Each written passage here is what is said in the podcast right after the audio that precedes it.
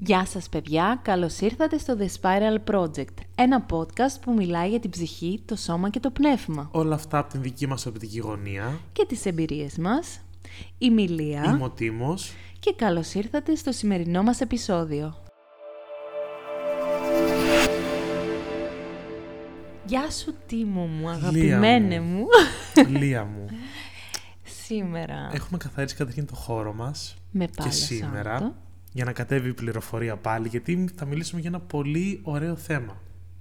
Δεν χρειάζεται να πω ότι είμαι πάλι χαρούμενος, όπως λέω σε κάθε επεισόδιο. Σήμερα είμαι εγώ ιδιαίτερα Ισχύει. χαρούμενη. Ναι. Είναι ένα θέμα, παιδιά, που θέλουμε πάρα πολύ να βάλουμε τις ε, σκέψεις μας σε μία σειρά να σας πούμε όλα αυτά που έχουμε μέσα μας για αυτό το θέμα. Και αυτό το θέμα ποιο είναι, Τίμο μου; Σήμερα θα μιλήσουμε για τον διαλογισμό. Είναι κάτι το οποίο, αν έχετε παρατηρήσει και αν έχετε ακούσει τα επεισόδια μας, συζη- λέμε πάρα πολύ συχνά. Κάντε διαλογισμό, κάντε διαλογισμό, κάντε διαλογισμό. Και δεν το λέμε έτσι. Στο σημερινό επεισόδιο θα, θα μιλήσουμε για το τι είναι διαλογισμός, τις ιδιότητες που έχει ο διαλογισμός, τις θεραπευτικές ιδιότητες, εκαθάριση μυαλού. φυσικά θα εξηγήσουμε τι είναι ο διαλογισμός, Ναι. γιατί υπάρχουν και κάποιοι άνθρωποι που μπορεί να μας ακούνε και να μην έχουν έρθει ποτέ σε επαφή με κάτι τέτοιο. Ακριβώς. Και θα εξηγήσουμε τους τρόπους που μπορείς να κάνεις κάτι τέτοιο, αν έχει ωφέλη και ποια είναι αυτά. Ναι. Και είσαι ειδική στον διαλογισμό. Είναι Ε, από τα αγαπημένα μου κομμάτια. Ναι, γιατί έχουμε πει και στα προηγούμενα επεισόδια η, η Λία είναι και fitness και yoga instructor και ο διαλογισμός είναι το ατού σου. Η θα αλήθεια είναι μπορούσαμε αυτή. να το πούμε αυτό. Ε, γιατί κάνεις έναν πολύ... Θα πούμε τι είναι το guided meditation, ρε παιδί μου. Εγώ σου- ουσιαστικά έμαθα τον, τον διαλογισμό με σένα πάλι. Οκ. Γιατί, όπως έχω πει πολλές φορές, ήσουν η πρώτη που με μίλησε σε αυτόν τον κόσμο, ας πούμε. Πολύ χαίρομαι γι' αυτό. Ε, και όπως είπες και πριν, θα δείξουμε στον κόσμο και θα, θα τους πούμε τι είναι διαλογισμός. Μμμ. Πολλοί πιστεύουν ότι δεν μπορούν να το κάνουν. Πολλοί πιστεύουν ότι τι- γιατί να, γιατί να κάνουν διαλογισμό; Ναι, είναι κάποιοι κάτι το οποίο δεν έχει ουσία. Αλλά παιδιά δεν είναι έτσι. θεωρούν ότι είναι κάτι δύσκολο, θεωρούν Ναι. ότι είναι ίσως κάτι ε, θρησκευτικό Ναι, πολύ σωστό. ή θεωρούν ότι πρέπει να έχεις ε, ώρες εμπειρίας, ώρες, χρόνια εμπειρίας για να μπορέσεις να φτάσεις στο σημείο να διαλογίζεσαι ή γενικά έχουν κάποιες ε, παγιωμένες πεπιθήσεις χωρίς να έχουν ας πούμε μία γνώση στο τι ακριβώς είναι Ακριβώς. αυτό το θέμα. Και πρέπει να καταλάβουμε ότι δεν είναι θέμα όντως θρησκευτικό. Δεν έχει να κάνει η θρησκεία σαν ο διαλογισμός σαν πράξη, ας πούμε. Καμία σχέση δεν με έχει να θρησκεία. κάνει. Ε, μπορεί να το χρησιμοποιούν πιο πολύ σε, στην Ανατολή, ας πούμε, σαν πρακτική, αλλά έχει να κάνει πάρα πολύ και με το κέντρο μας, το να βρούμε τον εαυτό μας, να, να βάλουμε σε μια σειρά τις σκέψεις μας. Είναι κάτι παραπάνω. Και εγώ θα σου έλεγα ότι δεν είναι μόνο στην Ανατολή. Και σε μια εκκλησία Η εδώ στην προσευχή. Ελλάδα να πας. Ναι, Ναι. μπράβο. Σωστά, έχεις δίκιο σε αυτό που λες. Μμμ. Είναι το παρόμοιο. Η ψαλμή Ακριβώς. επίσης. Ναι. Ε, οπότε εγώ αυτό που ακούω πάρα πολύ συχνά Λία μου είναι ότι δεν μπορώ να διαλογιστώ γιατί με παίρνει ο ύπνος ή ότι έχω τόσο πολλές σκέψεις στο μυαλό μου και τρέχει το μυαλό μου τόσο πολύ και δεν μπορώ να συγκεντρωθώ κτλ. κτλ. Επίσης, ε, πολλοί κόσμος νομίζει ότι διαλογισμός είναι να σκέφτομαι το κενό, να, Ναι. να μην σκέφτομαι τίποτα. Ναι. Λες και είμαι μια άδεια σελίδα. Μμμ. Οπότε να ξεκινήσουμε, γιατί έχω- θέλω να πω πάρα πολλά, να ξεκινήσουμε λέγοντας το τι είναι διαλογισμός. Ωραία. Ας ξεκινήσουμε με αυτό λοιπόν. Και πρώτα απ' όλα να πούμε ότι δεν είναι όλα αυτά που είπαμε μέχρι στιγμής. Είναι η, η σύνδεσή μας με τον ανώτερο εαυτό μας. Και τι σημαίνει, τι είναι ο ανώτερος εαυτός μας; Ο ανώτερος εαυτός μας είναι κάτι πέρα από τη φθαρτή ύλη, δηλαδή το σώμα μας. Δεν είμαστε δηλαδή μόνο αυτό το σώμα που κουβαλάμε σε αυτή τη ζωή που βρισκόμαστε. Ναι, Είμαστε και το μυαλό μας, δηλαδή ο νους μας, είμαστε και η ψυχή μας. ναι. Ο διαλογισμός προσπαθεί να σε φέρει σε αυτή την ένωση αυτών των τριών πραγμάτων, όπως είναι το, το podcast Ναι. μας. Δηλαδή, είμαστε σώμα, ψυχή και πνεύμα. Αυτό μέσα από την καθημερινότητα δεν μπορούμε να το αντιληφθούμε γιατί λειτουργούμε κατά 90% με το σώμα μας. Και πολλές φορές γινόμαστε και έρμεο των σκέψεων και των πεπιθήσεων και όλων αυτών που ζούμε στην κάθε μας μέρα. Ναι. Ο διαλογισμός λοιπόν σε βοηθάει να πάρεις μία απόσταση από όλα αυτά που συμβαίνουν στην κάθε σου μέρα και σε βοηθάει να δεις, να δεις ποιος πραγματικά είσαι. Ναι. Είμαστε κάτι δηλαδή πολύ παραπάνω από αυτό το σώμα. Γιατί όπως ξέρουμε αυτό το σώμα γεννηθήκαμε και κάποια στιγμή δεν θα είναι το ίδιο. Φθήρεται. Που δεν το λέμε με την ε, στενάχωρη έννοια. Okay, ναι. Είναι ο κύκλος ας πούμε, ο φυσιολογικός κύκλος της ζωής αυτό. Ναι. Και θα καταλάβουμε ότι ακόμα αν δεν κοιτάζεις ποτέ τον καθρέφτη, εσύ πάλι ο ίδιος μέσα σου θα ένιωθες, έτσι δεν είναι; Έτσι είναι, ναι. Δεν σε καθορίζει αυτό που θα δεις στον καθρέφτη. Ακριβώς. Δεν είναι η σκέψη σου που λέμε. Ακριβώς. Ναι. Αυτό θα έρθουμε και θα το αναλύσουμε πάρα πολύ στο σημερινό επεισόδιο. Ότι δεν είμαστε οι σκέψεις μας. Οπότε είναι η, η- το research, η έρευνα της αληθινής μας φύσης. Ναι. Ποιοι είμαστε τελικά; Ναι. Και πώς θα βοηθήσει. Αυτό, η πρακτική του διαλογισμού επίσης βοηθάει πάρα πολύ στο να βρεις αυτή τη φύση όπως- όπως είπα και αυτό συνεπάγεται να βρεις την εσωτερική σου δύναμη, την, ε, την υπόστασή σου σαν οντότητα και σ- αυτό κατ' επέκταση σου προσφέρει και γαλήνη, απομακρύνοντας, απομακρύνοντας, μειώνοντας και κατευνάζοντας τα αρνητικά μας συναισθήματα και σκέψεις. Και την υπερπληροφόρηση μάλλον που έχουμε και κάθε μέρα.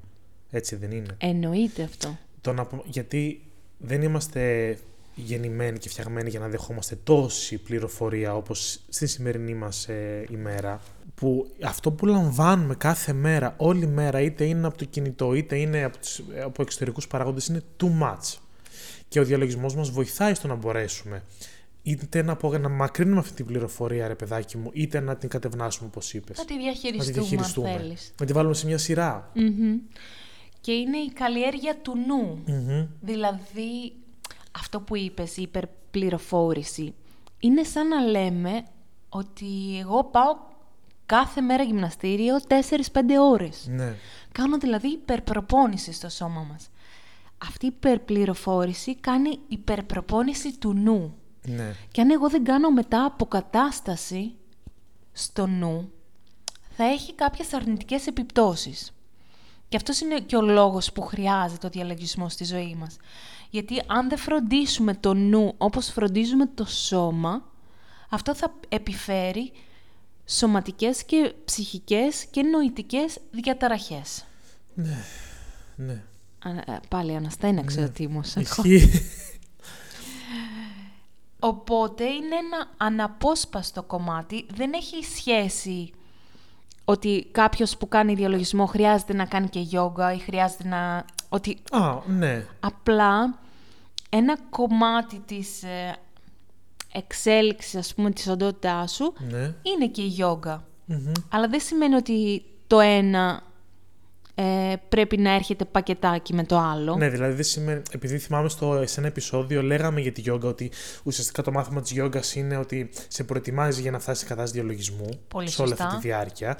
Δεν σημαίνει ότι άμα θες να κάνεις διαλογισμό στο σπίτι πρέπει να κάνεις απαραίτητα γιόγκα Ακριβώς. για να κάνεις διαλογισμό να φτάσεις στο σημείο αυτό. Μπορείς να κάνεις ε, διαλογισμό και στη Times Square ε, στη Ναι. Νέα Υόρκη, ας πούμε, που γίνεται Ή εκεί χαμός. που είσαι στη δουλειά για παράδειγμα. Όχι, όχι στη δουλειά, αλλά κατάλαβες τι Ναι, θέλω να και σου πω. στη δουλειά. Ναι. Μπορείς να πάρεις ένα λεπτό ναι. από τη ζωή σου στη δουλειά και να κάνεις και εκεί διαλογισμό. Δεν Ναι. χρειάζεται να είναι άπειρες ώρες. Ακριβώς. Ένας δεκάλεπτος διαλογισμός, όπως λέμε για την ε, υγείωση καθημερινή, που θα εξηγήσουμε τι εννοούμε με αυτό, είναι πολύ σημαντικό. Μμμ, μμμ. Πρέπει να βρίσκουμε δηλαδή ευκαιρία μέσα στην ημέρα για να κάνουμε ένα μίνι διαλογισμό. Εδώ θέλω να πω ότι ο διαλογισμός δεν είναι μόνο μια πρακτική για να βάλουμε σε μια σειρά όλες τις σκέψεις μας ή για να μπορέσουμε να κάνουμε μια καθάριση σκέψεων. Η χαλάρωση, ας πούμε. Είναι και μια διαδικασία για να μπούμε και σε εγρήγορση μερικές φορές. Δεν ξέρω αν θες να εξηγήσεις τι εννοώ με αυτό. Πάρα πολύ σωστή σημείωση είναι αυτή.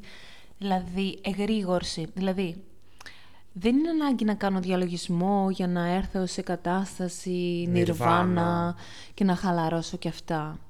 Θέλω να, να, να ξυπνήσω, ας πούμε, το νου μου, να μπορέσω να, να διαβάσω ένα βιβλίο τρεις φορές πιο γρήγορα από ό,τι θα διάβαζα. Ακριβώς.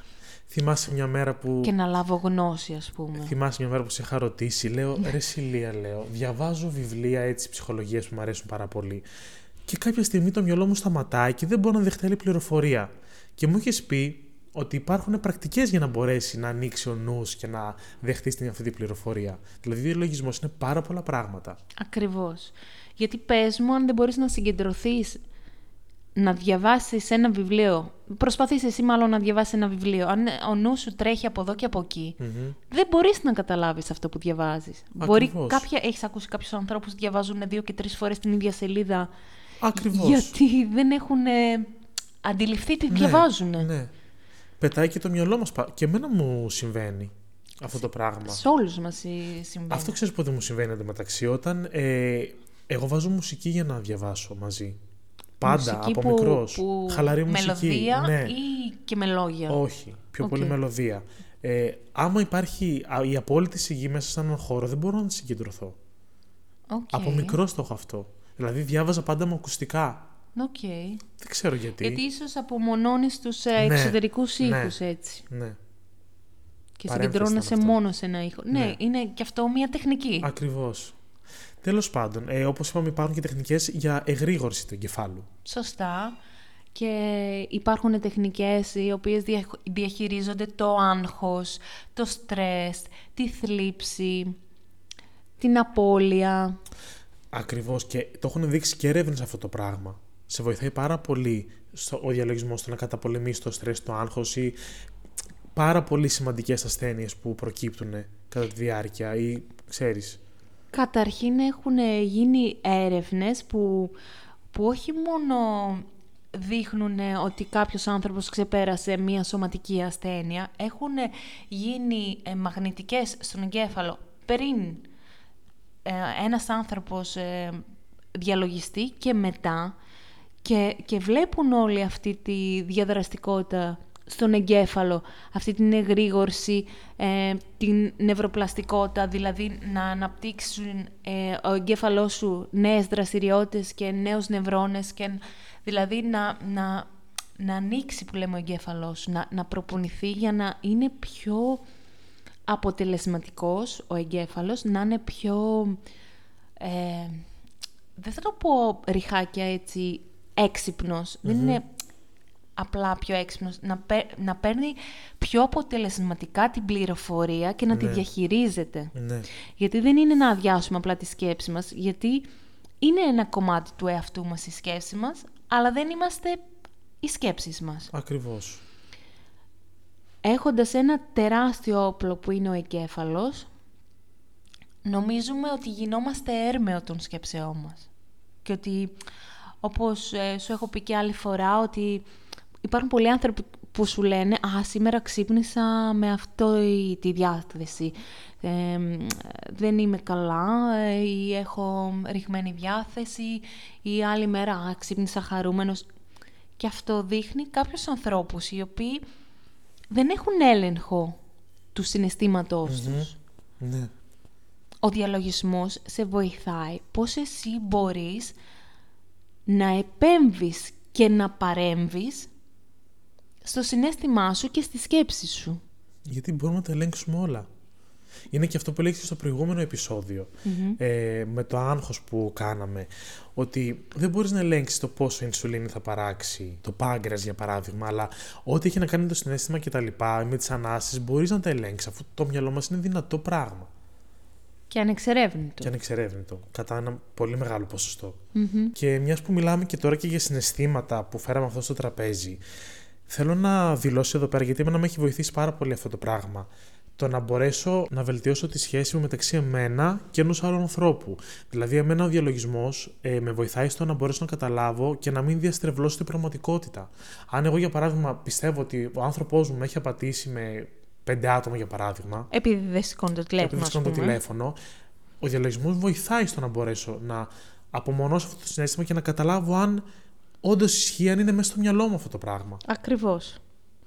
Δηλαδή σε μαθαίνει να διαχειριστείς αυτό το συνέστημα που νιώθεις εκείνη τη στιγμη αν αυτό έχει μία βάση ή είναι μία σκέψη που πηγάζει από ένα από μία άλλη κατάσταση που είναι π.χ. η ανασφάλεια που εγώ Ναι. νιώθω π.χ. για τον εαυτό μου. Γιατί έχουμε την τάση να διδαστερευλώνουμε τα γεγονότα εμείς οι άνθρωποι. Ακριβώς. Όπως για παράδειγμα, μπορεί να δει κάποιον περαστικό στον δρόμο και να πεις Α, δεν μου μίλησε επειδή δεν με θέλει.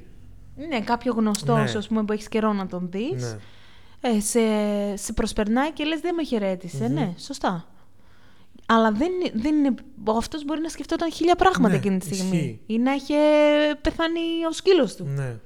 Και να μην είχε καν όρεξη να ναι, ρε μιλήσει. παιδί μου, έχουμε αυτή τη τάση. Οπότε σε βοηθάει πάρα πολύ στο να μπορέσεις να κοντρολάρεις το συναίσθημά σου.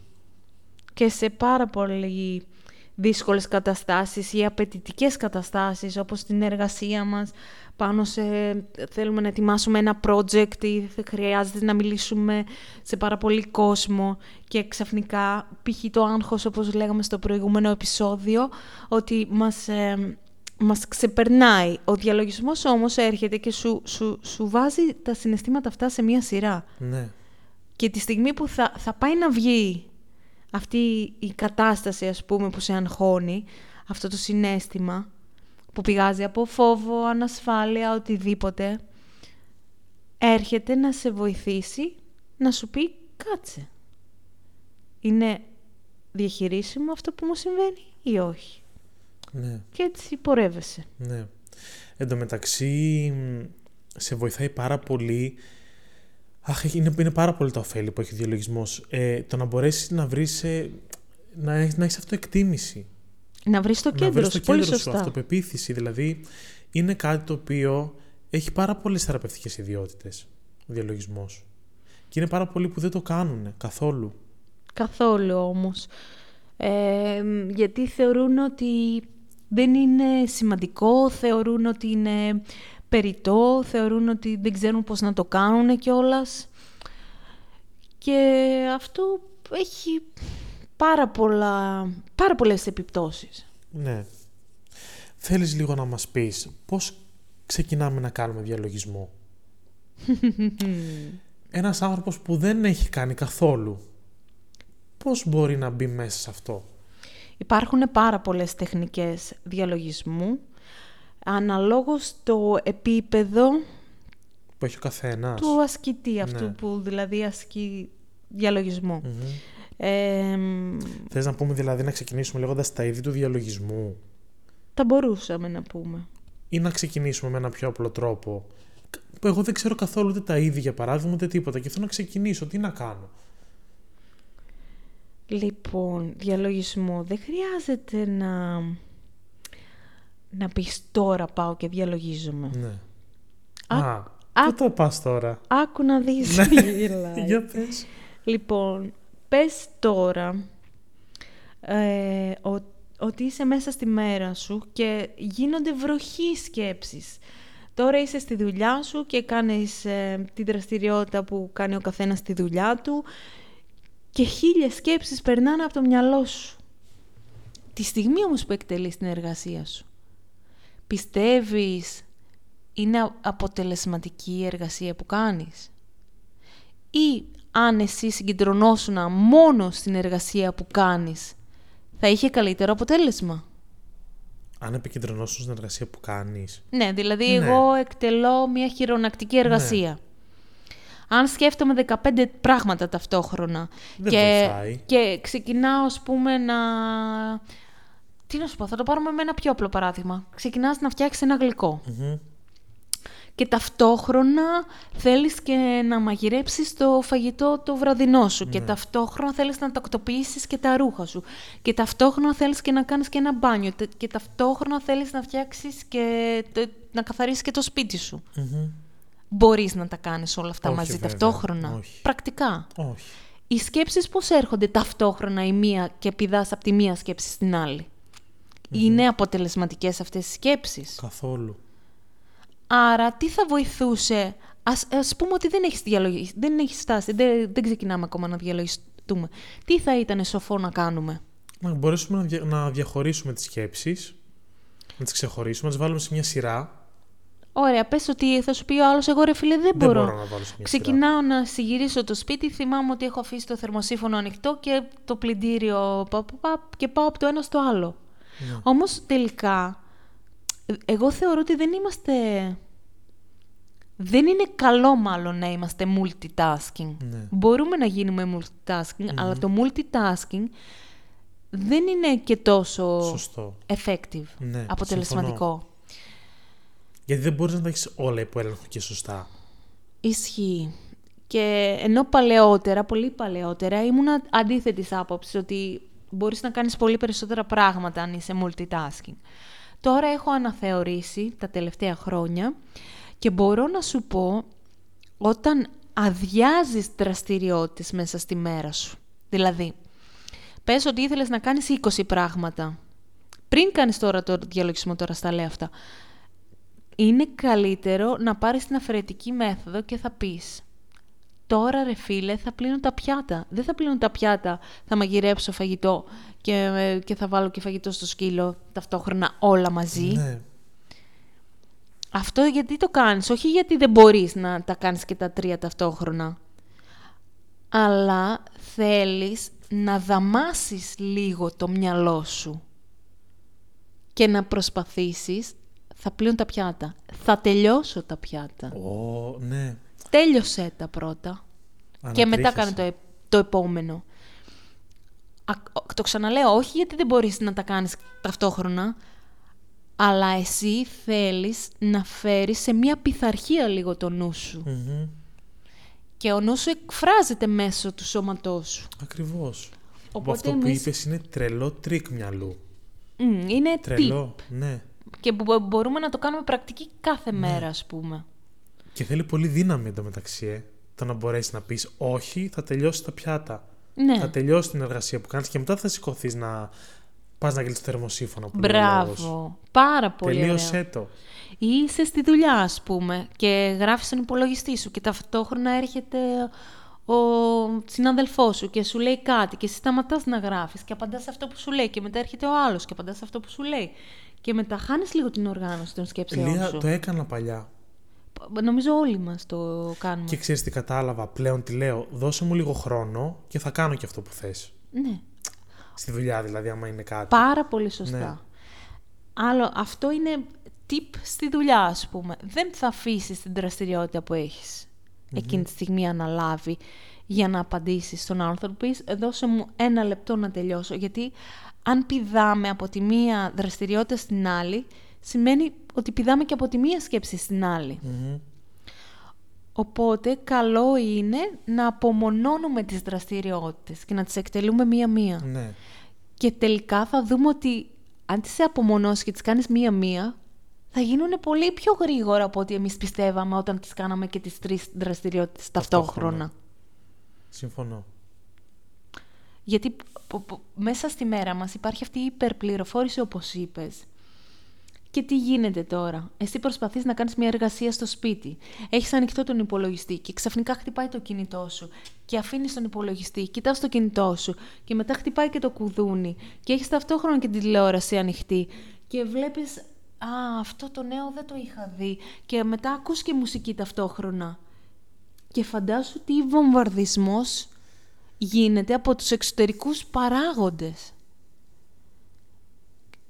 Και αυτό ουσιαστικά ε, δημιουργεί ένα τέτοιο αποσυντονισμό που μπορεί να μην το νιώσεις την ίδια ημέρα, αλλά σε βάθος χρόνου αποδυναμώνει και το μυαλό σου και το σώμα σου και ξαφνικά εσύ μετά δεν μπορείς να διαχειριστείς το πόσο τρέχουν οι σκέψεις σου. Και όταν τελικά θα πας να κάνεις ένα από τα σημαντικότερα πράγματα μέσα στη μέρα που είναι το recovery, η αποκατάστασή σου, να πας να κοιμηθείς, τελικά κάνεις αυτό που έκανες όλη τη μέρα. Τάκ, έρχονται βροχή όλες οι σκέψεις Ναι. που δεν πρόλαβες να κάνεις.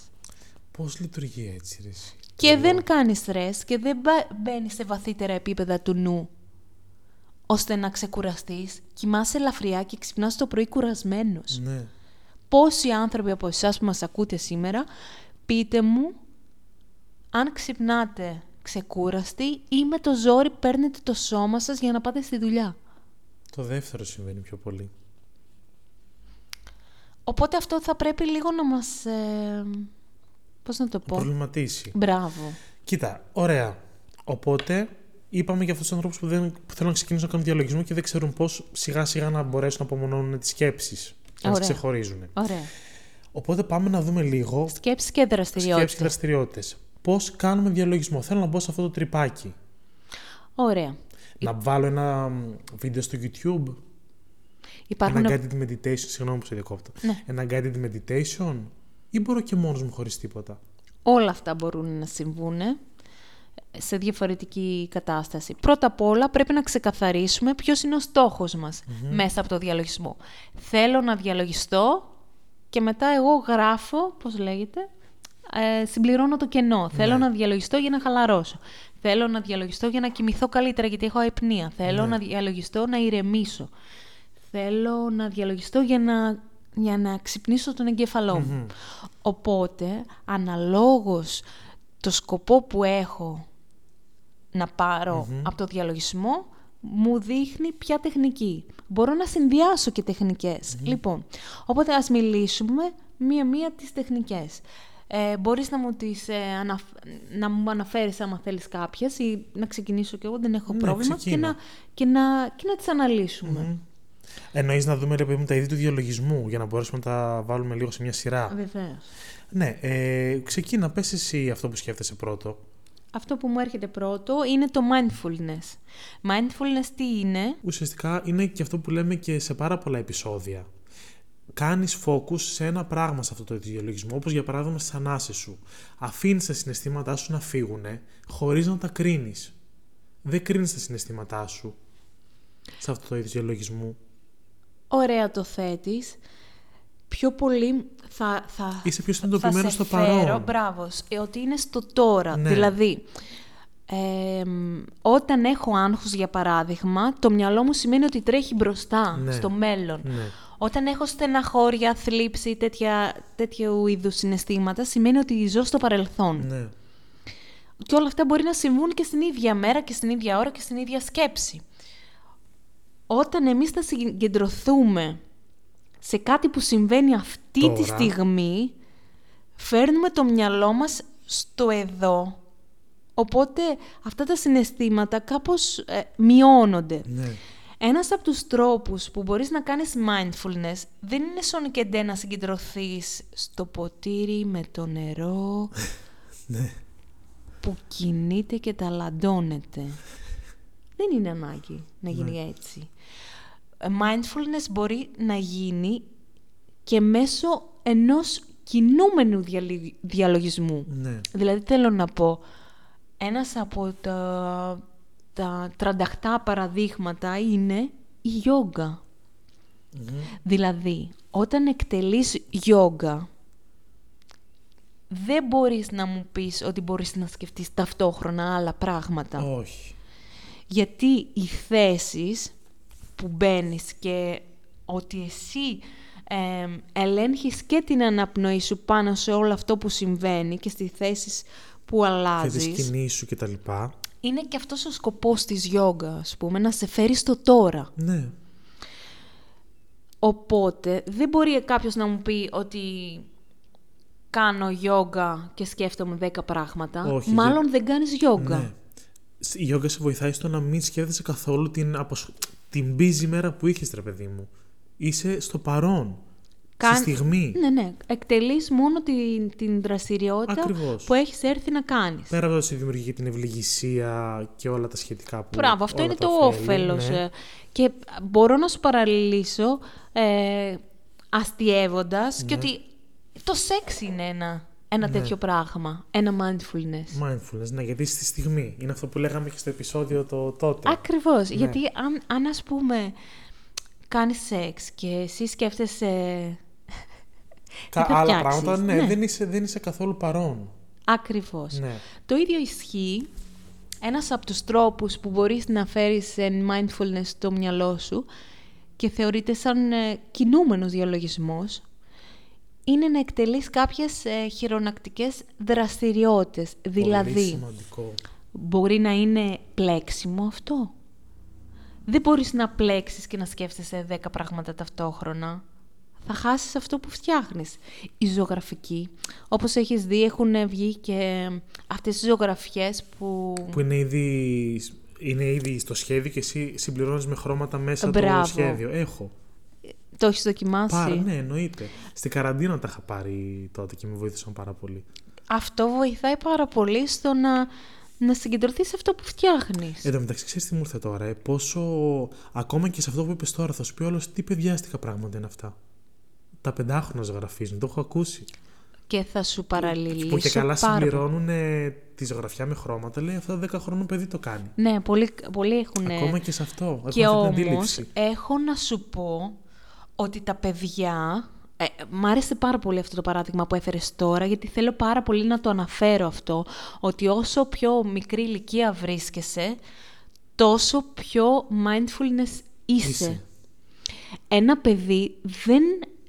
Πες μου, χτυπάει ένα παιδί ή ε, θυμώνει ένα παιδί. Πόσα δευτερόλεπτα θα διαρκέσει αυτό; Θα σου κρατήσει ένα παιδί πέντε χρονών, τριών ετών, θα σου κρατήσει θυμό γιατί του ύψωσε στη φωνή ή του είπες πάμε να κοιμηθούμε; Την ίδια θα, θα, θα το σκεφτεί πέντε δευτερόλεπτα, δέκα όσο ε, διαρκέσει Ναι, και μετά θα σε αγκαλιάσει. ναι. Δεν κρατάνε τα παιδιά τα συναισθήματά τους μέσα τους να τα φυλακίσουν και τις σκέψεις τους.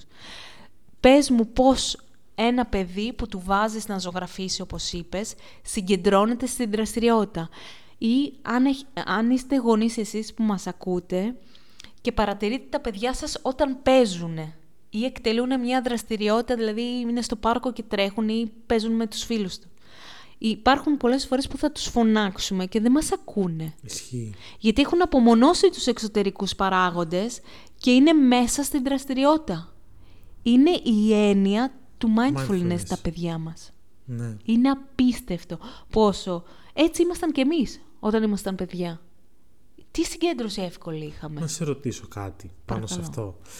Θεωρείς ότι είναι κακό το να γεμίζουμε τα παιδιά με δραστηριότητες; Δηλαδή, θεωρώ ότι τα παιδιά είναι, χει- είναι σε χειρότερη κατάσταση από εμάς, από κάποιους ανθρώπους. Δηλαδή, 3 με 4 αγγλικά, 5 με 6 ποδόσφαιρο, 7 με 8 ζωγραφική, 9 με 10 πιάνο. Ναι, και το θεωρώ- γεμίζουμε με δραστηριότητες. Θεωρώ ότι καλό είναι να υπάρχουν δύο, τρεις δραστηριότητες, οκ. Αλλά και όχι μέχρι 7 ένα μέσα στη σημείο, μέρα. Εγώ πιστεύω, ρε, εσύ. Μέχρι ένα σημείο, γιατί η δουλειά του παιδιού δεν είναι να εκτελεί δραστηριότητες ε, που, που είναι, ε, πώς να το πω, τυποποιημένες. Ναι. Η δουλειά του παιδιού είναι να παίζει και να είναι ελεύθερο. Γιατί- Κατά βάση. Γιατί Ναι. έτσι αναπτύσσεται και η δημιουργικότητά του. Ναι, εγώ νιώθω ότι τα πνίγουμε κιόλας τα παιδιά. Και πώς Εννοείται. μετά να με μεγαλώσει. Και τα βάζουμε σε κουτάκια. Ε, ναι. Ότι πρέπει να ξέρει αγγλικά, πρέπει να διαβάζει πριν ξεκινήσει το σχολείο, να γράφει γράμματα και τα βάζουμε όλα σε μία ρότα και, τους, και χάνουν την, ε, την ελευθερία τους, τη δημιουργικότητά τους, την παιδικότητά τους, Ναι, τα και, πάντα ναι, τους. και έχουμε εμείς πρόβλημα τώρα εντωμεταξύ που είμαστε, έχουμε μεγαλώσει και έχουμε μόνο τη δουλειά μας. Και λέμε, Αχ, δεν έχω, δεν έχω χρόνο. Ενώ τα παιδιά όντως δεν έχουν χρόνο. Και τα παίρνεις μπαλάκι από το σχολείο στη ναι, τώρα δεν ξέρω δραστηριότητα. πώς πήγαμε εκεί πέρα, γιατί μιλάμε για τον βιολογισμό. Είναι πάρα πολύ ωραίο Είναι πάρα παράδειγμα. πολύ σημαντικό βέβαια. Ε, οπότε είπαμε για το mindfulness. Μμμ. Το θέσαμε πάρα πολύ ωραία. Μετά υπάρχει και το mantra meditation. Θες να μας πεις τι είναι το mantra meditation? Που αυτές οι τεχνικές που λέμε τώρα μπορούν να συνδυαστούν και ταυτόχρονα. Δηλαδή το μάντρα που είναι κάποιες επαναλαμβανόμενες ε, φράσεις σε κάποια συγκεκριμένη γλώσσα ή μπορεί να είναι, μπορεί να είναι ελληνικά, Ναι. μπορεί να είναι σανσκριτικά.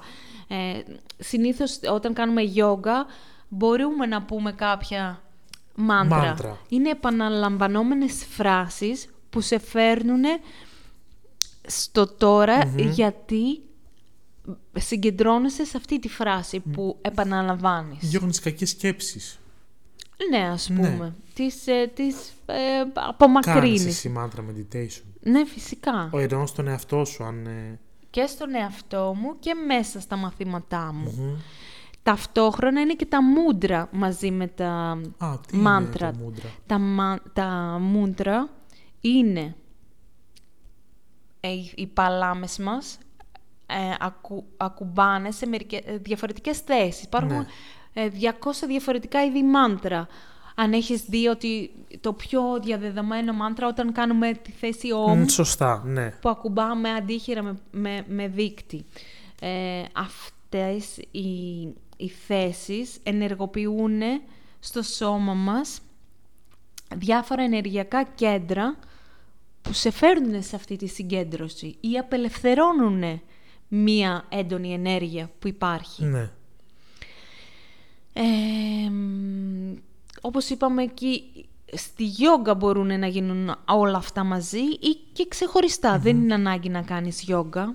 Εν τω μεταξύ, ε, δεν είπαμε και ένα βασικό. Το Ναι. guided meditation. Σαφέστατα. Που είναι και το πιο γνωστό, εγώ πιστεύω, και το πιο που το ξέρει ο κόσμος περισσότερο. Που ουσιαστικά τι είναι, είναι ένα είδος διαλογισμού που Με τη βοήθεια καθοδηγούμενος ενός διαλογισμός, καθοδηγητή. που Ναι. υπάρχουν πάρα πολλά και στο YouTube εντωμεταξύ, μπορεί οποιοδήποτε να μπει να ακούσει. Θα κάνουμε και εμείς guided meditation εδώ, Ηλία μας, θα ανεβάσουμε επεισόδιο. Εννοείται. Ε, μπορείς να κάνεις διαλογισμό στον ήλιο. Διαλογισμό σε πάρα πολλά πράγματα. Ουσιαστικά τι είναι, βάζεις μια διαδικασία το μυαλό σου να ταξιδέψει σε μέρη που σε χαλαρώνουν. Σε απελευθερώνουν. Σε απελευθερώνουν. Δηλαδή, είναι ουσιαστικά μια κατάσταση που σε ταξιδεύει. Σε καθοδηγεί αυτός που... Ακριβώς. Η, η καθοδήγηση, Ναι. δηλαδή ο οραματισμός αυτός, σε πάει σε ένα συγκεκριμένο σημείο, σε ξεκινάει από κάπου και σε καταλήγει κάπου. Ακριβώς. Αυτό ουσιαστικά είναι σαν να σου παίρνει τη σκέψη όλη και σε, σε, σε καθοδηγώ εγώ για να σε πάω κάπου. Ακριβώς. Αν εσύ φύγει το μυαλό σου, σημαίνει ότι δεν είσαι μέσα σε αυτό που κάνουμε. Για μένα είναι ο πιο ωραίος διαλογισμός το guide, γιατί μπορείς να ταξιδεύεις πραγματικά όπου θες. Και να ξεκλειδώσεις πάρα πολλά πράγματα. Υπάρχει, ναι, υπάρχει Εγώ, μια εγώ κάνω ελευθερία και μέσα. μόνος μου, δηλαδή μπορώ και καθοδηγώ και τον εαυτό μου μερικές φορές. Αυτό είναι το επόμενο στάδιο. Ναι. Όταν έχεις ε, μία εμπειρία, ας πούμε, στα, στους καθοδηγούμενους διαλογισμούς, μετά μπορείς να το κάνεις και μόνος σου, να στείλεις εσύ τον εαυτό σου. Ας Πλέον πούμε, βάζω κάπου. ξυπνητήρι βέβαια, γιατί όταν είχα κάνει πρώτη φορά guided meditation δεν είχα βάλει και είχα τρυπάρει εντελώς. Δεν είναι κακό αυτό αν έχεις χρόνο. Ναι, ήταν αν έχεις μια... να πας δουλειά, Όχι, εντάξει. ήταν μια πολύ δύσκολη, γιατί ένιωθα ότι θέλω να επιστρέψω ρε παιδί μου στον εαυτό μου και δεν μπορούσα κάπως. Εντάξει, αυτό εμπειρικά Και μετά ξεκίνησα έρχεται. να βάζω ξυπνητήρι, γιατί στο Είναι 40 ένας λεπτό, καλός 30 τρόπος. λεπτό, ναι.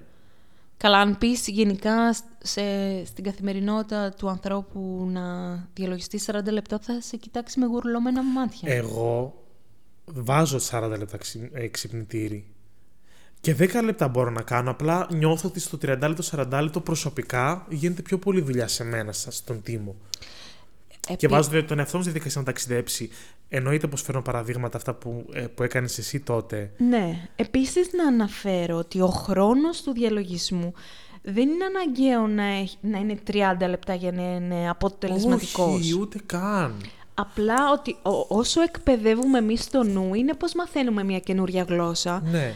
Ε, όσο εκπαιδευόμαστε πάνω σε αυτό, μπορούμε μέσα σε τρία λεπτά να μπούμε, αν έχουμε εμπειρία, να μπούμε σε μια κατάσταση Ακριβώς. διαλογισμού και συνειδητότητας που θα έπρεπε να κάνουμε 30-40 λεπτά. Το ξέρεις ότι το guided meditation ε, είναι πολύ κοντά στο και στο manifest. Δηλαδή, για να κάνεις manifest κάτι, ρε παιδί μου, βάζεις τον- στον εαυτό σου μια δικασία για guided meditation. Ακριβώς, Οραματίζεσαι γιατί... ουσιαστικά ο- ο- τη ναι. ζωή σου, οραματίζεσαι το μέλλον σου κτλ. μέσω αυτού.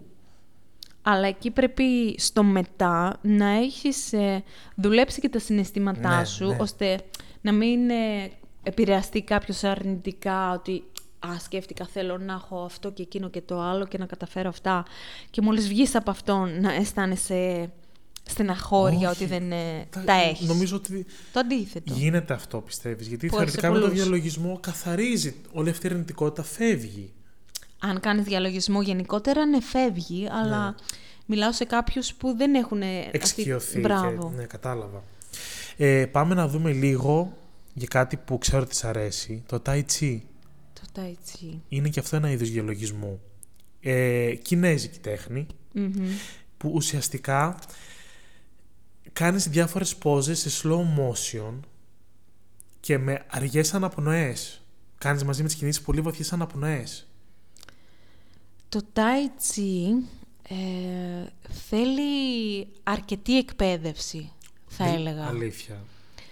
Εντάξει, υπάρχουν άνθρωποι οι οποίοι μπορούν να μπουν σε αυτή τη διαδικασία λίγο πιο εύκολα, άλλοι λίγο πιο δύσκολα. Αυτό εξαρτάται από πόσο αποσυντονισ... αποσυντονισμένος είναι ένας νους. Ναι. Γιατί είναι ο συνδυασμός κίνησης, αναπνοής και ενέργειας. Δηλαδή είναι ένας κινούμενος και αυτός διαλογισμός όπου κινείς και την ενέργειά σου και μπορείς να φτάσεις σε τρελά επίπεδα με αυτό το είδος. Τα έτσι, ε. Τα τσι. Τσι είναι η ενέργεια. Α, Όπως και πράνα στα σανσκριτικά. μμμ. Μάλιστα. Ε, είναι πάρα πολύ ενδιαφέρον. Δηλαδή, εγώ άμα θέλω να ξεκινήσω τα έτσι, θα είναι αποτελεσματικό. Αν, ε, αν εσένα... Κοίτα, πρώτα απ' όλα είναι να μας αρέσει κιόλας. Ναι. Και να ταιριάζει στην ιδιοσυγκρασία μας. Αν δεν ταιριάζει στη δική σου ιδιοσυγκρασία να κάνεις κάτι τέτοιο και πιέζεσαι, δεν θα είναι αποτελεσματικό. Πάνω απ' όλα έχει να κάνει η διάθεση. Γιατί υπάρχουν άνθρωποι που έχουν έρθει και μου έχουν πει «Εγώ δεν μπορώ να διαλογιστώ, με πιάνουν τα γέλια». Εγώ δεν μπορώ να Γιατί διαλογιστώ. τους πιάνουν τα γέλια. Ε, ε, τσαντίζομαι, νευριάζω να ακούω χαλαρή μουσική. Τα έχω ακούσει αυτά τα πράγματα που σου λέω. Δεν είναι κάτι που σκέφτομαι. Γιατί δεν έχουν έρθει να ρωτήσουν τα γιατί και τα πώς της ζωής τους. Γι' αυτό τους πιάνουν τα Με γέλια. προβληματίζει αυτό. Είναι ε, ο αρχικός προβληματισμός. Πρέπει να ξέρεις τι θέλεις από τον διαλογισμό για να έχει αποτέλεσμα και να έχεις και τη διάθεση. Τη διάθεση να, να επιτεύξεις αυτό το στόχο που έχεις. Και μετά, όπως είπαμε, να, να, να πούμε αυτά τα γιατί στον εαυτό μας. Να αναγνωρίσουμε ότι αυτή η υπερπληροφόρηση, αυτή η, η, η υπερπροπόνηση του νου δεν είναι φυσιολογικό και δεν πρέπει να υπάρχει. Με Καταλαβαίνεις προβληματίζει, ναι. Το τι θέλω να σκέφτομαι πω. τώρα πολύ βαθιά αυτό που λες, γιατί είμαστε, δεν, δεν ξέρω, δεν είμαστε φτιαγμένοι για τόση πληροφορία. Και δεν, δεν, πώς λέει ένας άνθρωπος ότι με, γελάω με το διαλογισμό. Δεν το κατακρίνω, απλά δεν μπορώ να καταλάβω κιόλας το γιατί να γελάσει με κάτι που θα σε ηρεμήσει και θα σου βάλει σε μια σειρά τη σκέψη σου, τις ανασφάλειές σου. Γιατί εσύ ε, είναι οι αντιστάσεις μας.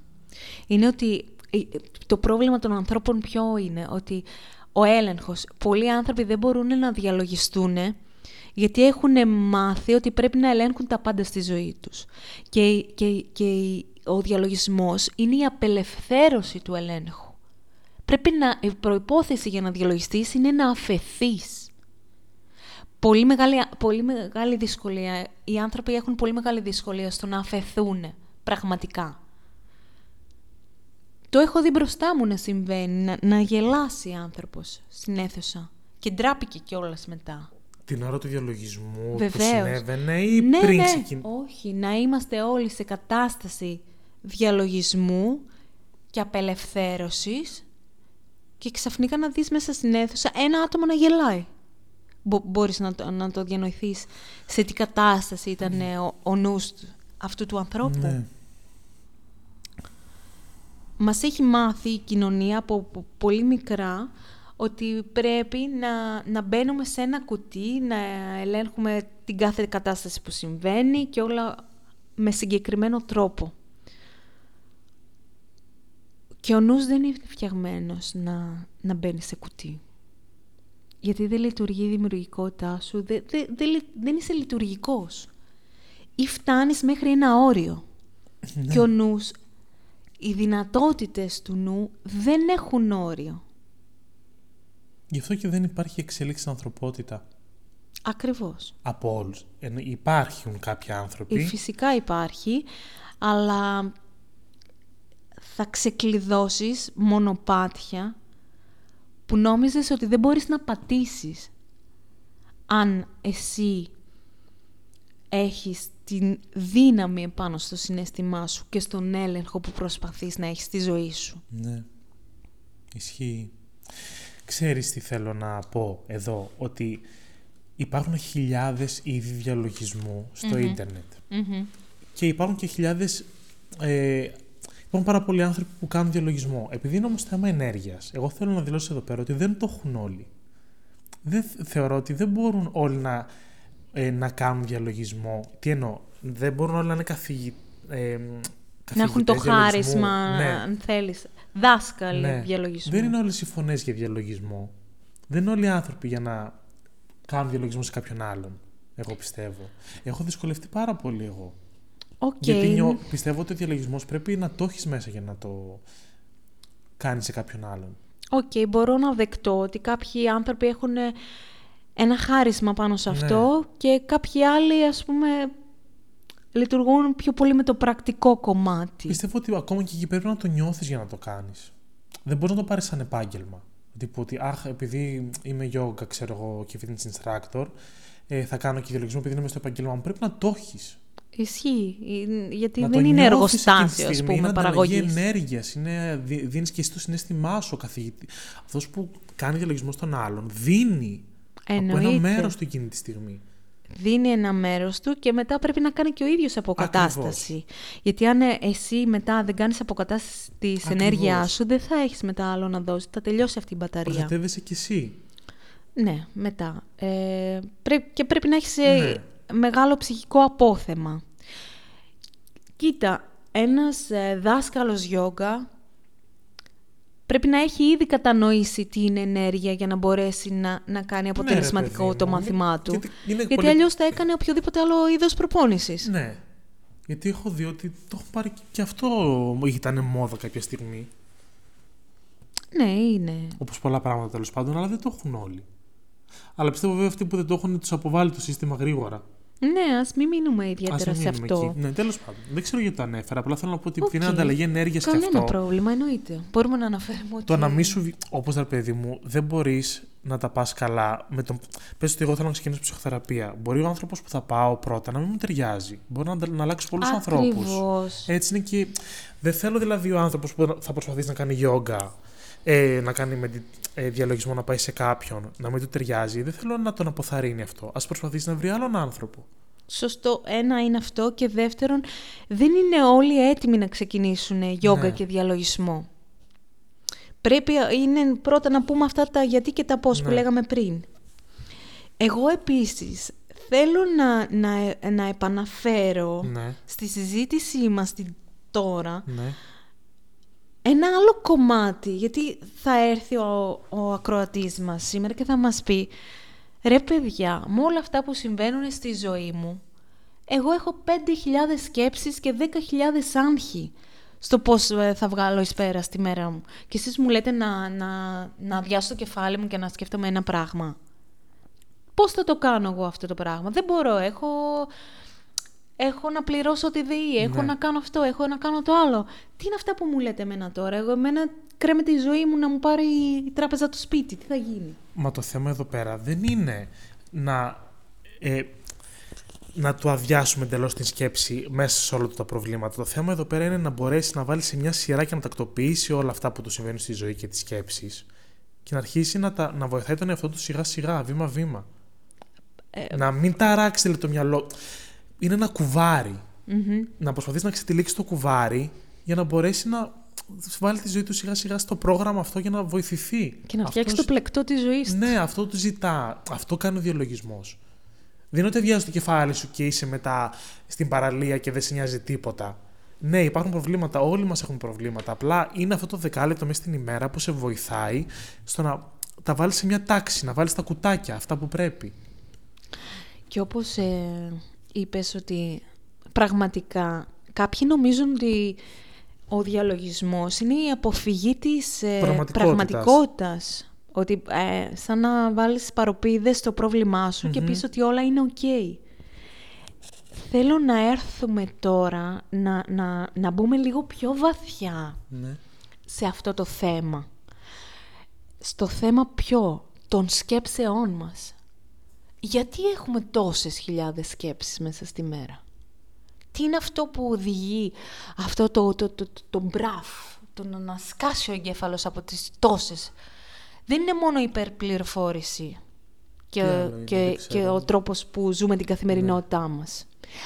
Από τι τροφοδοτούνται αυτές οι σκέψεις; Δηλαδή, εσύ ξυπνάς μέσα στη μέρα σου και εκτελείς όλες τις δραστηριότητες στη δουλειά σου, τε- τη- την ε, καλοπέρασή σου, οτιδήποτε κάνει ο καθένας, τις ε, υποχρεώσεις, αν θέλεις, της μέρας. Ο διαλογισμός δεν είναι απλά ένα σύστημα και ένας, μια πρακτική πώς να διαχειριστούμε τις σκέψεις μας. Ο πραγματικός διαλογισμός είναι να φτάσουμε στην απελευθέρωσή μας, στην εσωτερική απελευθέρωσή μας. Και τι θα πω, και, και θα στο εξηγήσω ναι, τώρα για αυτό που... εξήγησέ το μου, γιατί που και εγώ δεν, δεν θα- έχω απάντηση σε αυτό που λες. θα, θα μπω δηλαδή λίγο πιο βαθιά τώρα και θα πω ότι όλες αυτές οι σκέψεις που έχουμε είναι συνήθως θετικές ή αρνητικές; Αρνητικές, Κυρίως. κυρίως, ναι. Δηλαδή, σκεφτόμαστε κάθε μέρα αρνητικά, πιστεύεις; Πιστεύω πως είναι πολλές μέρες που σκέφτεσαι αρνητικά. Ή, ή μάλλον, συγγνώμη, αυτές οι στιγμιαίες σκέψεις που έρχονται, που είναι τόσες πολλές μέσα στη μέρα. Ναι. Συνήθως έχουν μία αρνητική... Αρνητική χρειά, ναι. Ωραία. Η απελευθέρωση πηγάζει από εκεί. Γιατί έρχονται αυτές οι σκέψεις και είναι αρνητικές. Γιατί συνήθως τι κάνουμε; Συγκρίνουμε τον εαυτό μας με την εικόνα που εμείς έχουμε θέσει και το στάνταρ που έχουμε θέσει εμείς για τον εαυτό μας. Δηλαδή, ε, δεν είμαι αρκετά καλή μητέρα ε, ή δεν ε, τα πήγα τόσο καλά στη δουλειά, δεν θα καταφέρω να πληρώσω το δάνειο, δεν θα καταφέρω να κάνω αυτό. Και είναι ένα, ένα αυτομαστίγωμα οι σκέψεις μας. Καταλαβαίνεις Φυσικά. τι θέλω να φυσικά, πω φυσικά, τώρα. Ναι.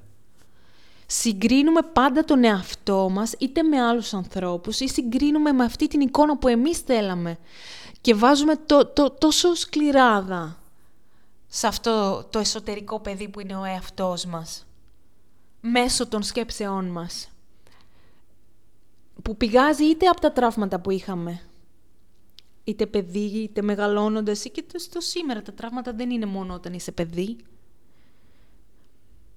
όλα αυτά έρχονται και εσωτερικεύονται και μεταφράζονται μέσω των σκέψεων. Γιατί αν εγώ έχω δουλέψει μέσω της ψυχοθεραπείας ή οποιονδήποτε τρόπο βοηθά τον καθένα, την ανασφάλειά μου, την αυτοπεποίθησή μου, την αυτοεκτίμησή μου και πάνω απ' όλα τι, την αγάπη για τον εαυτό μου.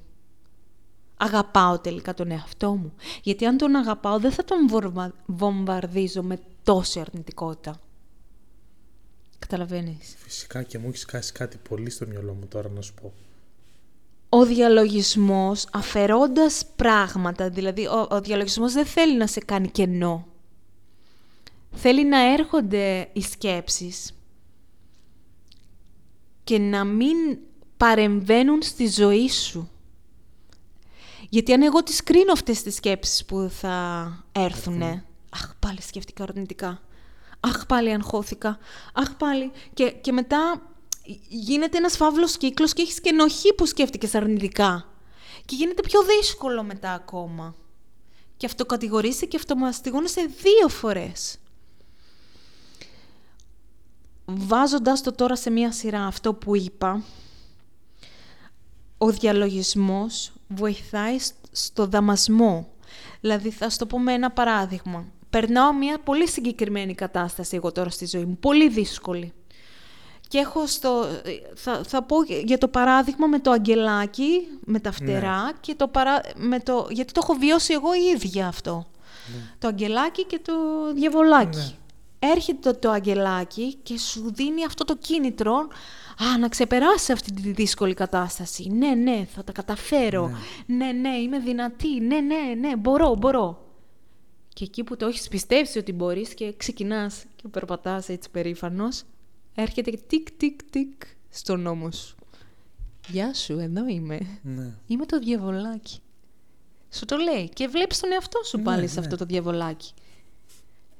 Είσαι σίγουρη ότι μπορείς να τα καταφέρεις; Γιατί και στο παρελθόν ξεκίνησες. Προσπάθησες. Ναι, και προσπάθησες. Αλλά δεν τα κατάφερες και τόσο. Και τι, αυτό που έχει έρθει τώρα είναι λίγο δύσκολο. Δεν νομίζω ότι μπορείς.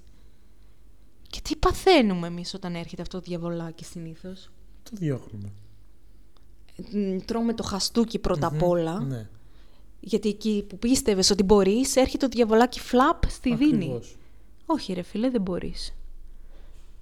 Εσύ τι κάνεις, η αυτόματη σαν ένστικτο επιβίωσης είναι να- να απαντήσεις στο διαβολάκι ε, άσε με, σε παρακαλώ, Ναι. και μετά να νιώθεις ενοχές και να προσπαθείς να το διώξεις, ότι Ναι. δεν συμβαίνει. Εγώ μόνο αγγελάκι θέλω, τι διαβολάκι μου ήρθε τώρα;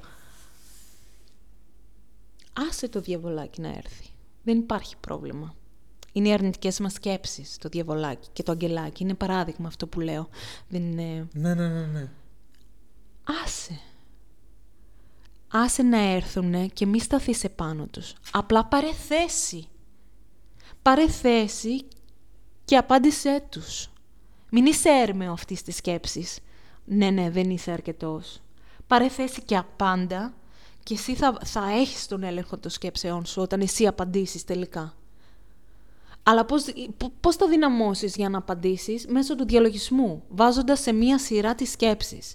Και αυτό θα έρθει είτε σ- στο να συγκεντρωθεί σε ένα ποτήρι, σε μία φλόγα, ε, είτε θα συγκεντρωθεί στο σώμα σου, δηλαδή θα κάνεις το, το, το διαλογισμό με το να, να, να οδηγείς τη σκέψη σου κάπου, είτε στο, στον εικονικό, το yoga nidra που λέμε, να πας δηλαδή ε, και να πεις ε, απελευθερώνω την ένταση από τα πόδια μου, τα δάχτυλά μου Ναι, ναι, ναι. και να οδηγείς τη σκέψη σου στο σώμα σου. Να παρατηρείς το σώμα σου. Να παρατηρείς την αναπνοή σου. Να, να αρχίσεις να γίνεις ενεργός παρατηρητής του εαυτού σου. Σωματικά και πνευματικά. Και κατ' επέκταση ψυχικά. Όταν γίνεις παρατηρητής, μετά θα μπορείς και να αρχίζεις να, να επεμβαίνεις και να διαχειρίζεσαι πράγματα. Κάπως έτσι προσπαθώ να δώσω παραδείγματα, να μιλάμε δηλαδή με πιο απτές πληροφορίες, για να μπορεί ο άλλος. Και όταν γίνει όλο αυτό, συγγνώμη, τελειώνω, έχω Ναι. αρχίσει. Ναι, ισχύει. Όταν εγώ μπορώ να, να διαχειριστώ αυτό που συμβαίνει και έρχονται τα διαβολάκια, τι γίνεται, σταματάει η σύγκρουση. Η εσωτερική σύγκρουση που έχω με το εσωτερικό μου παιδί. Το υποσυνείδητό μου. Όταν σταματήσει η σύγκρουση, διαχειρίζομαι τα πάντα στη ζωή μου. Ξέρεις τι θέλω να πω εδώ που μου σκασε Βεβαίως. για να κλείσουμε το επεισόδιο αυτό. Ναι. Ότι επειδή είμαστε γεμισμένοι, γεμάτοι με υπερπληροφόρηση από τ- πολύ μικρή ηλικία και τώρα που έχουμε συνείδηση και καταλαβαίνουμε τι κάνουμε, το παιδί μέσα μας μας ζητάει να ζήσουμε λίγο πιο ανέμελα από ό,τι ζούσαμε παλιά. Ναι! Να γίνεις παιδί. Αυτό, γίνε παιδί και το παιδί, αυτό το παιδί που ήταν γεμάτο με φροντιστήρια, με σχολεία, με δραστηριότητες δεν, και δεν έζησες ανέμελα, τώρα σου δίνει τη ευκαιρία να το κάνεις. Ναι. Με τον οποιοδήποτε τρόπο. Και Ε. το, έτσι νομίζω είναι ένας τρόπος να θεραπεύσεις άλλο ένα πράγμα, κομμάτι μέσα σου.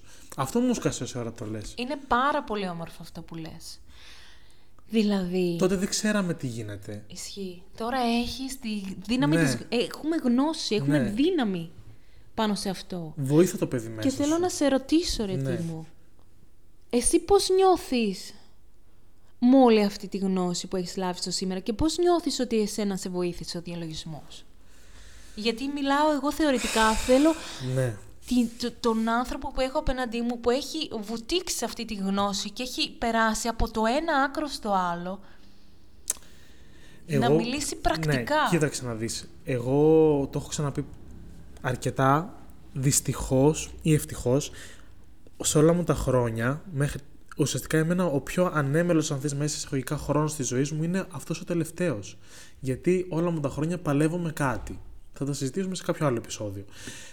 Βούτυξα στον διαλογισμό φέτος, το 23 μάλλον. Ξεκίνησα με σένα, ε, το σταμάτησα λόγω διάφορων συνθήκων. Ε, με βοήθησε πάρα μα πάρα πολύ Εγώ έκανα, κάνω διαλογισμό και στο ηλιοβασίλεμα που πηγαίνω. Δεν ξέρω για κάποιο λόγο νιώθω μεγάλη σύνδεση. Ωραία, μπορείς να το πεις αυτό σαν παράδειγμα για Ναι. κάποιον που μας ακούει. Ναι. Θέλω έτσι από τη δική σου πολύ όμορφη πλευρά, ε, πώς μπορεί να κάνει κάποιος ε, μέσα στη μέρα του, τι μπορεί να κάνει; Πες αυτό που βοήθησε εσένα. Εμένα αυτό που με βοήθησε είναι πέρα. Εγώ κάνω πολύ guided meditation. Ε, Όπως έχω πει, βάζω και τον εαυτό μου στη διαδικασία να ταξιδέψει σε μέρη, αλλά για μένα πιο θεραπευτικός σαν τίμο είναι να πάω ακόμα και στο ηλιοβασίλεμα που λέω, γιατί έχω βρει ένα πολύ ωραίο μέρος στην Αθήνα. Και τι κάνεις στο ηλιοβασίλεμα; Ξεκινάω και γράφοντας πρώτα τα συναισθήματά μου σε ένα χαρτί. Αυτά που νιώθω, αυτά που θέλω να αποβάλω που έχω μέσα στην ημέρα και δεν μπορώ να εκφράσω. Ε, τα γράφω. Ωραία. Οπότε ουσιαστικά πολλές φορές αυτό που με βασανίζει εκείνη τη στιγμή, σαν ζητούμενο εκείνης της ημέρας, το πράττω στον διαλογισμό που κάνω εκείνη τη στιγμή. Ε, οπότε έχω θεραπεύσει πάρα πολλές πτυχές του εαυτού μου μέσα από αυτή τη διαδικασία. Ή αν ας πούμε δεν μπορώ να πάω κάπου, προσπαθώ να βρω. Το ξέρω, θα γελάσει, μπορεί να γελάσει τώρα με αυτό που θα πω.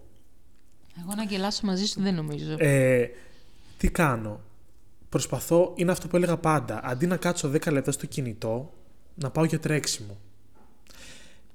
Τέλειο. Είναι, εντωμεταξύ είναι και αυτός τρόπος διαλογισμού για μένα. Κινούμενος διαλογισμός. Κινούμενος διαλογισμός. Και τι κάνω, ρε, λέει, γυρνάω το τρέξιμο, βάζω στο air fryer να φτιάξω πατάτες για παράδειγμα. Τέλεια. Και σε αυτό το 20 λεπτό που κάνει το air fryer, ας πούμε, να φτιάξει πατάτες, κάθομαι να κάνω διαλογισμό.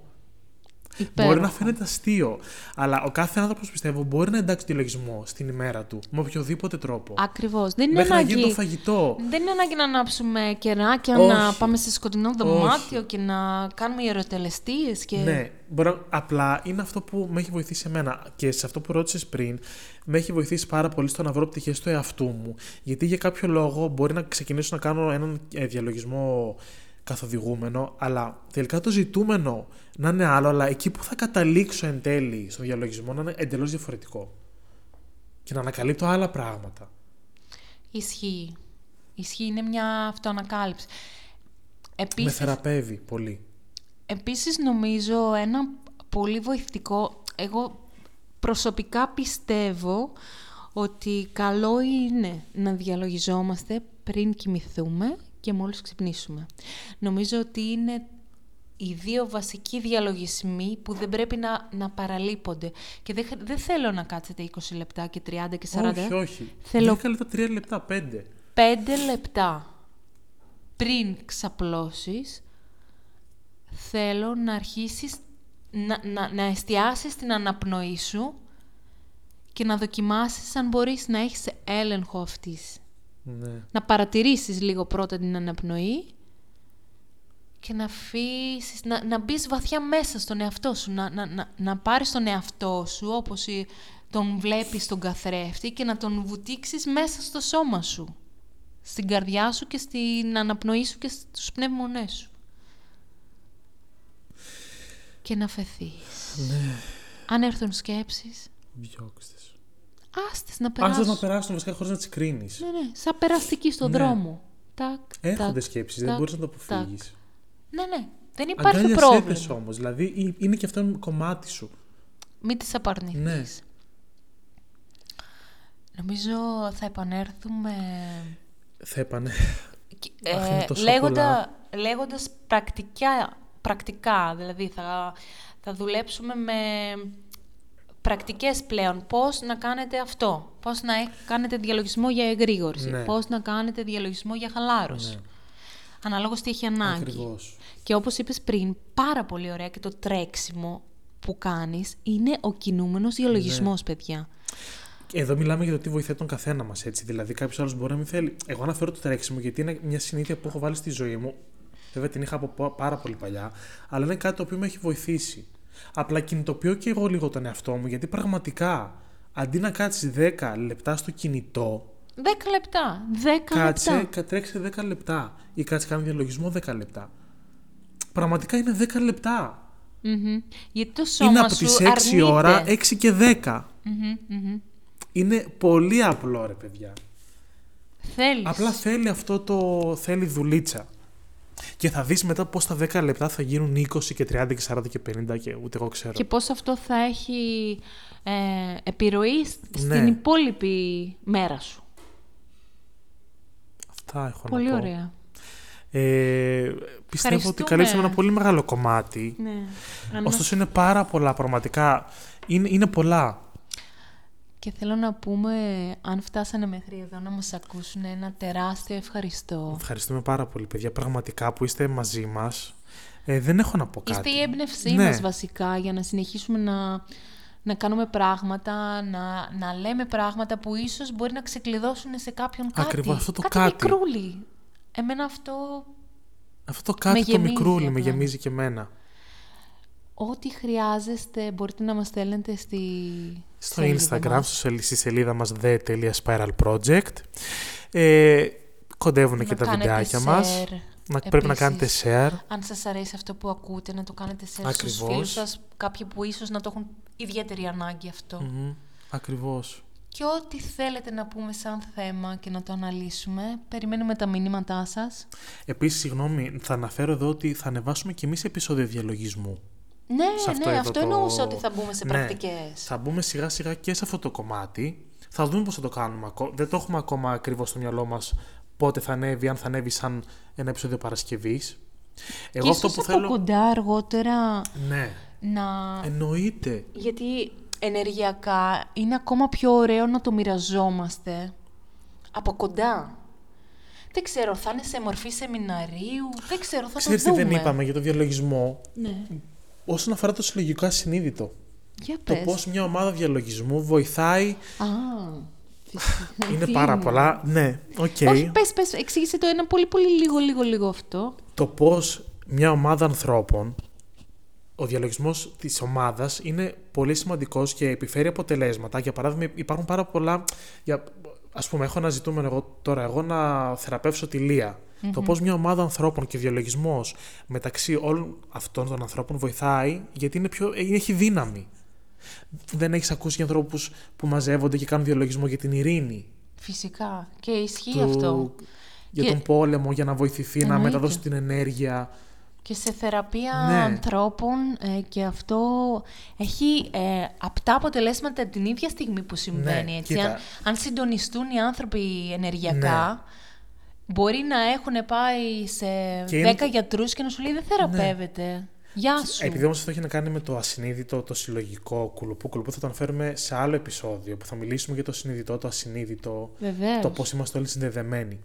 Ε, οπότε εγώ θα χαιρετήσω, θα πω παιδιά γεια σας, ευχαριστώ πραγματικά πάρα πολύ, είμαι ο Τίμος, Και είμαι η Ηλία. θα τα πούμε στο επόμενο Ευχαριστούμε πάρα επεισόδιο. πολύ. Ευχαριστούμε πάρα πολύ.